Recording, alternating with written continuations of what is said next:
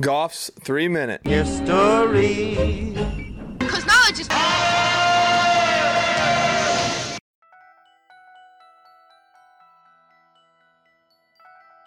Well, Halloween may look a little different this year, and trick or treat may be put on pause for most children.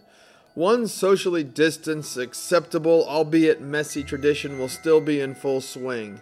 Carving jack-o'-lanterns.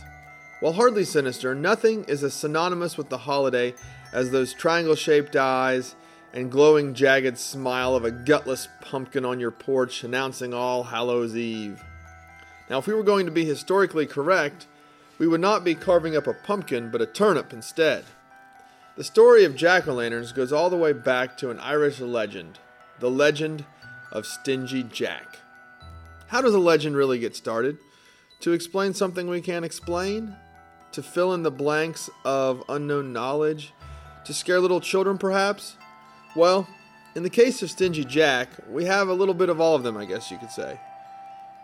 In sixteen sixty-three, jack-o'-lanterns were not pumpkins, but men. Night watchmen, to be exact, who would wander about making their rounds in the dark carrying aloft lanterns as a Victorian-era flashlight. These men, or jacks, had their lanterns, jack-o'-lanterns. A few years later, the term was added to mysterious lights that seemingly would hover out over the Irish swamps and bogs. While they went by many names, we now know these lights were created by gases from decomposing plant matter, igniting when they came into contact with electricity or heat as they oxidize. There's a little science for you thrown in. If we go even farther back to the fifteen hundreds, we get into the legend of Stingy Jack. As the legend goes, Jack once invited the devil for a drink. Upon finishing their libations, in an effort not to have to pay, Jack convinced the devil to turn himself into a coin that would pay for the drinks. When he did, Jack stuck him in his pocket with a silver cross so the devil could not change back. And he only let him out when he promised that he would leave Jack alone for a year. One year later, Jack and the devil met up again, and Jack convinced the devil to climb a tree to pick some fruit for them to eat. The devil, apparently being quite gullible, climbs up in the tree, and as he's up there picking fruit, Jack carved a cross into the trunk so the devil could not get down, until he promised to leave him alone for ten years, and when he died, the devil could not claim his soul. They agreed, and both went their separate ways. Well, as time passed, Jack eventually died, and God would not allow him into heaven for the deeds he had done, and the devil, true to his word, would not let him into hell. The devil instead left Jack with a burning lump of coal to light his way and sent him out into the night. Jack hollowed out a turnip and put the lump of coal inside it as a makeshift lantern. And that is how Stingy Jack came to be known as Jack of the Lantern, or jack-o'-lantern.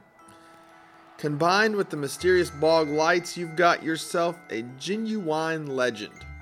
Irish and Scottish children would carve mean faces into turnips and potatoes and put them in their windows to scare away Stingy Jack at night. The English would use beets. And eventually, immigrants came to the United States and brought the legend with them. Similarly, in the British Isles, they had similar tradition of hollowing out potatoes, beets, and other gourds to stick a lump of coal, candle, or fire in to celebrate the fall harvest. Kids would even sometimes carve scary faces and hide off in the trees to scare passersby. We, Americans, found our native-grown pumpkins to be the ideal canvas for combining these traditions into our own jack-o'-lanterns, and by the middle of the nineteenth century, jack-o'-lanterns became a Halloween mainstay. So as the nights begin to cool and the wind howls, make sure to carve your pumpkin and put it alight on your doorstep, for Stingy Jack could be creeping around. Class dismissed. This podcast, written, produced, and narrated by Isaac Goff in wild, wonderful Wirt County, West Virginia. Now you know. And knowing is half the battle.